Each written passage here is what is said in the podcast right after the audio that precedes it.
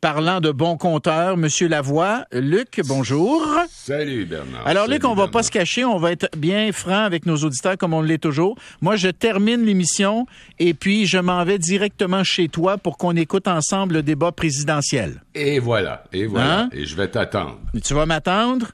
Tu vas, tu vas pas me recevoir avec de la piquette, là, comme tu le fais d'habitude, là. Oh,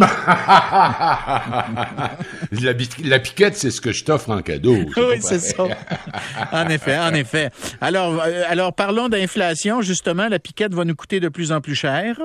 Écoute, 6,7% cette année, là, avec les derniers chiffres. Hmm. On est rendu à, s'il s'agit de la hausse la plus marquée depuis janvier 1991. Donc, la Euh, dernière, la dernière grande récession. Hein? La dernière récession, en effet. Et selon l'Agence fédérale, l'augmentation des prix s'est produite dans un contexte de pression soutenue sur les prix du marché canadien du logement, de contraintes importantes d'approvisionnement et de conflits géopolitiques qui se sont répercutés sur les marchés agricoles, de l'énergie et des produits de base. Bon. En mars, c'est intéressant de le noter, le salaire horaire moyen des employés a augmenté de 3,4% d'une année à l'autre. Tant mieux pour ceux qui peuvent en un peu euh, respirer, mais c'est aussi un facteur euh, qui vient euh, Nourrir, l'inflation. Nourrir, nourrir l'inflation. Mais en même en temps, effet. Luc, c'est le chien qui court après sa queue parce que parce que Ouais. parce qu'il y a de l'inflation, c'est normal que nos salaires augmentent pour payer pour l'inflation. Mais en ayant plus d'argent dépensé, évidemment, ben on, on alimente le phénomène aussi. On, on alimente la croissance des prix. Absolument. C'est- c'est incontournable. D'ailleurs, je sais pas si... tout- Non, toi, t'es pas assez vieux, Bernard, mais euh, au début des années 80, quand on avait la très grave récession qui avait suivi le choc énergétique, euh, le gouvernement fédéral, sous Pierre Elliott Trudeau, s'était engagé dans un programme qu'ils appelaient 6 et 5. Oui. 6% d'augmentation des salaires, 5% d'augmentation des prix. Il y avait évidemment pas le moyen de le mettre- les moyens de le mettre en œuvre, euh, son système, parce que tu, peux pas arriver comme ça dans le marché puis dire tu fais ci, tu fais ça, toi tu fais ci, toi tu fais ça. Et il s'est avéré qu'en même temps que ce programme était lancé par Ottawa, un certain Ronald Reagan était élu à la Maison-Blanche et lui, son équipe de conseillers économiques, qui était franchement très solide, a décidé qu'il y a une seule façon, et ils ont eu raison, d'écraser l'inflation, c'est de monter les taux d'intérêt. Ça peut faire mal, ça va faire mal, mais comment ils disent ça en anglais? Short-term pain for long-term gain. En d'autres mots, tu souffres un peu pendant un petit bout de temps, là, mais après ça, tu vas avoir des gains très importants, puis les choses vont se stabiliser. Mais c'est pas facile à vivre pour monsieur, madame, tout le monde, pour la classe moyenne. En fait, les gens qui souffrent le plus de l'inflation sont toujours, toujours les, les plus, Vulnérables, les plus hein, euh, vulnérables parmi les gens de notre société. Alors, c'est très, très grave. Les plus là, démunis, t'as- en fait, oui, c'est ça. les plus démunis, oui, c'est ça qu'il faudrait dire. Alors, tu, le ministre de l'Économie, Fitzgibbon, a déclaré lors d'un point de presse qu'il allait regarder attentivement avec le ministre Girard, son le ministre des Finances, qu'est-ce qui va être fait pour aider les Québécois. On a fait le programme 500 pièces sur une base ponctuelle. Il faut voir quelle portion de l'inflation va être systémique et quelle portion va être court terme. Bernard, c'est un paquet de charabia, cette histoire-là. Le 500 pièces, c'est parce qu'ils s'en vont en élection. Puis s'il veut ajouter encore de l'argent dans le système, qui est de l'argent emprunté, de toute façon, tout ce qu'il va faire, c'est nourrir la bête. Alors, il faudrait que les Euh, gens le sachent avant qu'on leur... Mais je suis pas d'accord avec toi, Luc. Je suis pas d'accord Ah avec. Non, je suis pas d'accord avec toi. Ben, si j'augmente, c'est-à-dire- si j'augmente la demande, Bernard, les prix vont grimper encore plus. Ouais, mais OK, ça c'est vrai. J'ajoute du cash dans la société, ça, c'est vrai, mais tu as du monde là qui nous écoute, Luc, là, qui vivent déjà avec les résultats de cette inflation. Et le gouvernement leur dit, je vais vous aider à payer cette facture-là, la facture de l'essence qui vous coûte plus cher à la pompe, la facture du pain dont le prix a augmenté, beaucoup d'aliments coûtent plus cher. Tu le gouvernement qui dit, je vais prendre une partie de cet argent-là que j'ai là dans, mes coffres, puis je vais vous aider à payer pour les, frais. Je, suis d'accord avec toi que tu peux pas divorcer ça de, l'élection. Je suis d'accord avec toi. Suis sûr qu'il l'avait à l'esprit. Mais sur le fond des choses, mettons de côté l'élection.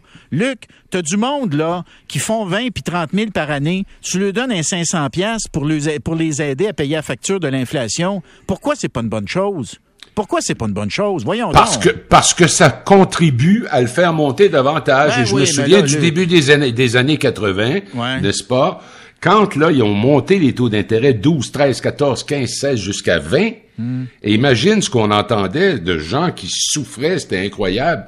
Mais quand l'inflation est tombée puis que l'économie a décollé, l'Amérique et le monde entier ont vécu euh, une, une, prospérité comme on n'en avait jamais Ah vu sur un aussi long terme. Mais oui, mais Alors, là, il- je, je trouve que tu défends un argument philosophique. C'est bien intéressant ton argument là, mais pour pour le monde là qui actuellement ont besoin d'argent là, puis qui sont serrés là, puis qui ont de la misère à arriver.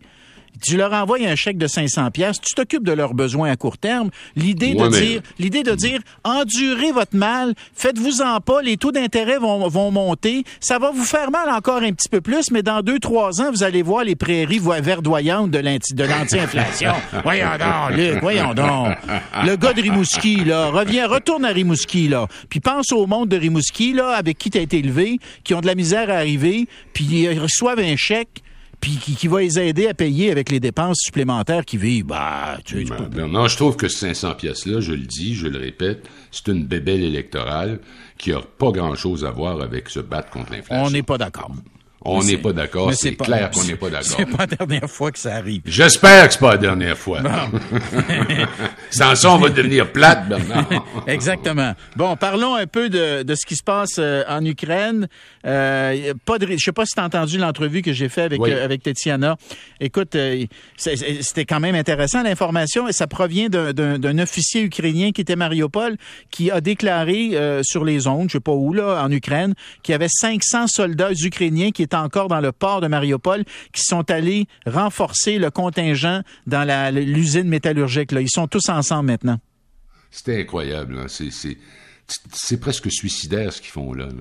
Euh, oui, c'est courageux. Oui, ça mérite l'admiration. Mais en même temps, on sait que tous ces gens-là, là, ils vont tous être morts.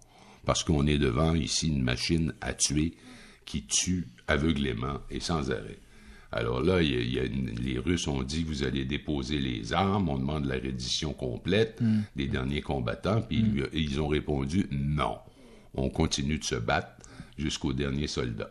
Alors, évidemment, c'est pas très réjouissant, mais ça nous donne quand même une envie de dire bravo, vous avez des, des hommes et des femmes extrêmement courageux et courageuses, mais là, Tu- Ça t'arrive-tu, j'ai posé cette question-là au, au géné- au général Trinquant euh, quand j'ai fait une entrevue avec lui hier, Luc. Euh, Ça t'arrive-tu de te demander si tu étais dans la position de ces soldats ukrainiens, ce que toi tu ferais? euh, oui. Moi, aussi, moi aussi, je me, je me la pose. Et toi, tu Et- réponds et- quoi? Et toi, tu réponds Je me, je me sauverais. Je pense que ma vie vaut plus cher que de faire partie d'un groupe de 500 courageux individus qui ont aucune chance de gagner. C'est aussi simple que ça. Alors, d'une part, je peux pas les blâmer. Euh, ça fait partie de, comment dire, de l'histoire que de reconnaître leur courage et leur héro- héroïsme des gens qui mènent des batailles comme celle-là. Mais tu me demandes, moi, personnellement, je prendrais mes jambes à mon cou puis je ferais de l'air. T'essaierais, t'essaierais de quitter. j'essaierais, oui, T'essaierais oui, parce que l'usine est encerclée. Tu- si tu essaies de sortir, ça se peut que tu te fasses prendre, puis tu sais ce qui va t'arriver.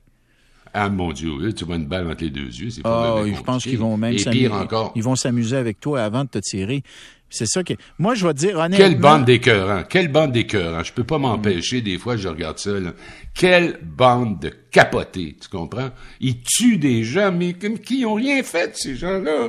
De quoi peux-tu les accuser, les Tu habitants parles, de parles- tu parles des civils, là. Oui, tu parles des Ah civils. oui, mais les Oui. civils et les militaires et tout ce que tu veux, qu'est-ce qu'ils ont fait exactement là, pour qu'ils méritent ça? Vraiment, là, il n'y a pas si longtemps, toi et moi, avant que tout ça arrive, on trouvait que Poutine était un fin renard. Mais là, je trouve que c'est plutôt un gros ours polaire qui nous... Qui en... Écoute, je, je retiens mes mots, ça n'a pas de bon sens ce qu'ils sont en train de Mais faire. je- écoute, on ne sait pas comment ça. Détruire une ville en entier, la réduire en cendres, Mm. une ville qui avait même une longue histoire. Imagine, les Odessa, jusqu'à maintenant, ils ont reçu deux, trois, quatre, cinq missiles depuis le début, mais la ville continue de survivre. Ce serait un crime contre l'humanité que de détruire et réduire en cendres ce- cette ville-là qui est, un, qui est un joyau de la région, en plus d'être si important sur le plan économique. Bon, mais pendant ce temps-là, notre ami, notre ami Poutine, là, lui, là, là, lui, il se pète les bretelles parce que là, il teste ses nouvelles armes. Il veut montrer au monde entier que la Russie est capable de produire à l'interne des armes plus avancées que n'importe qui d'autre Et il a, salué ça, le, dernier, c'était un balistique intercontinental, un missile balistique intercontinental qui s'appelle Sarmat.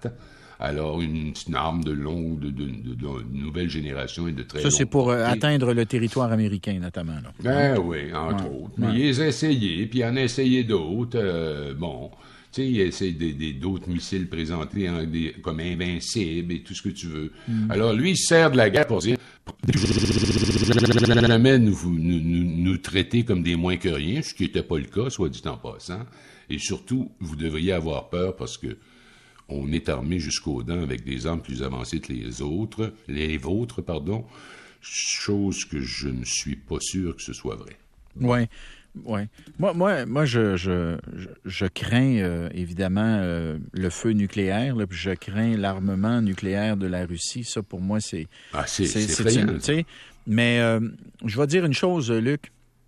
La grande armée russe, là, supposément la deuxième ou troisième plus puissante au monde, là, je vais dire une chose. Depuis que j'observe ce qui se passe en Ukraine, euh, l'appréciation euh, que j'ai pour cette armée-là, puis euh, comment dire, le, j'achète pas mal moins le discours voulant que c'est une armée exceptionnelle, bien armée, bien formée. Honnêtement, là, la performance, une armée de bombes la performance, la performance de l'armée russe depuis le début de ce conflit est misérable et pathétique. Misérable, sur, tous pathétique. les plans, sur tous les plans. Ah oui, absolument. J'ai vu un reportage hier, Bernard, de des lieux qu'ont quitté les Russes. Tu sais, ils sont repartis vers le, vers le Donbass, là. Alors, ils ont vécu pendant un mois de temps dans des sous-bois avec mm. des tentes et tout. Et là, tu retrouvais, après leur départ des Russes, tu retrouvais toutes sortes de choses qui étaient restées derrière. De l'alcool, beaucoup d'alcool, beaucoup de bouteilles vides. Et euh, conformément à, la façon de faire des Russes, enfin, pendant la Deuxième Guerre mondiale, quand les soldats sont un peu... Euh, ils ont peur d'aller de l'avant, ils leur envoient deux, trois autres shots de vodka, puis go! Alors, ça donne quoi? Ça donne des massacres, ça donne des cochonneries, ça donne des tri. Et leur armée, vraiment, c'est une honte à l'humanité. Luc, on va se reparler un peu plus tard euh, dans l'émission. Mais là, ils viennent de bannir les, joueurs russes de, du tournoi de Wimbledon cet été. N'est-ce pas? C'est beaucoup, ça, parce qu'ils ont des joueurs qui sont le numéro 2 mondial, Medvedev, enfin, ils en ont plusieurs. Impossible. Euh, Wimbledon a décidé, vous ne viendrez pas compétitionner ici. Eh bien, on pourrait en reparler de ça. On pourrait en reparler. comment je commence à trouver ça un peu bizarre. Moi, honnêtement, de, pénaliser les Russes parce que le régime russe ou le régime de Poutine fait ce qu'il fait, je suis pas certain de ça. Je suis pas sûr que c'est une bonne idée. Euh, mais il faut aller à la pause, euh, Luc, parce qu'après la pause, on continue dans le sport, euh, mais avec un, angle bien intéressant. Les joueurs de hockey du, du Québec, québécois, les francophones, qui sont en nomination pour toutes sortes de trophées. Puis Alexandre Pratt a fait la liste, puis c'est pas mal impressionnant. Fait que bouge pas, on s'en revient avec Alexandre Pratt.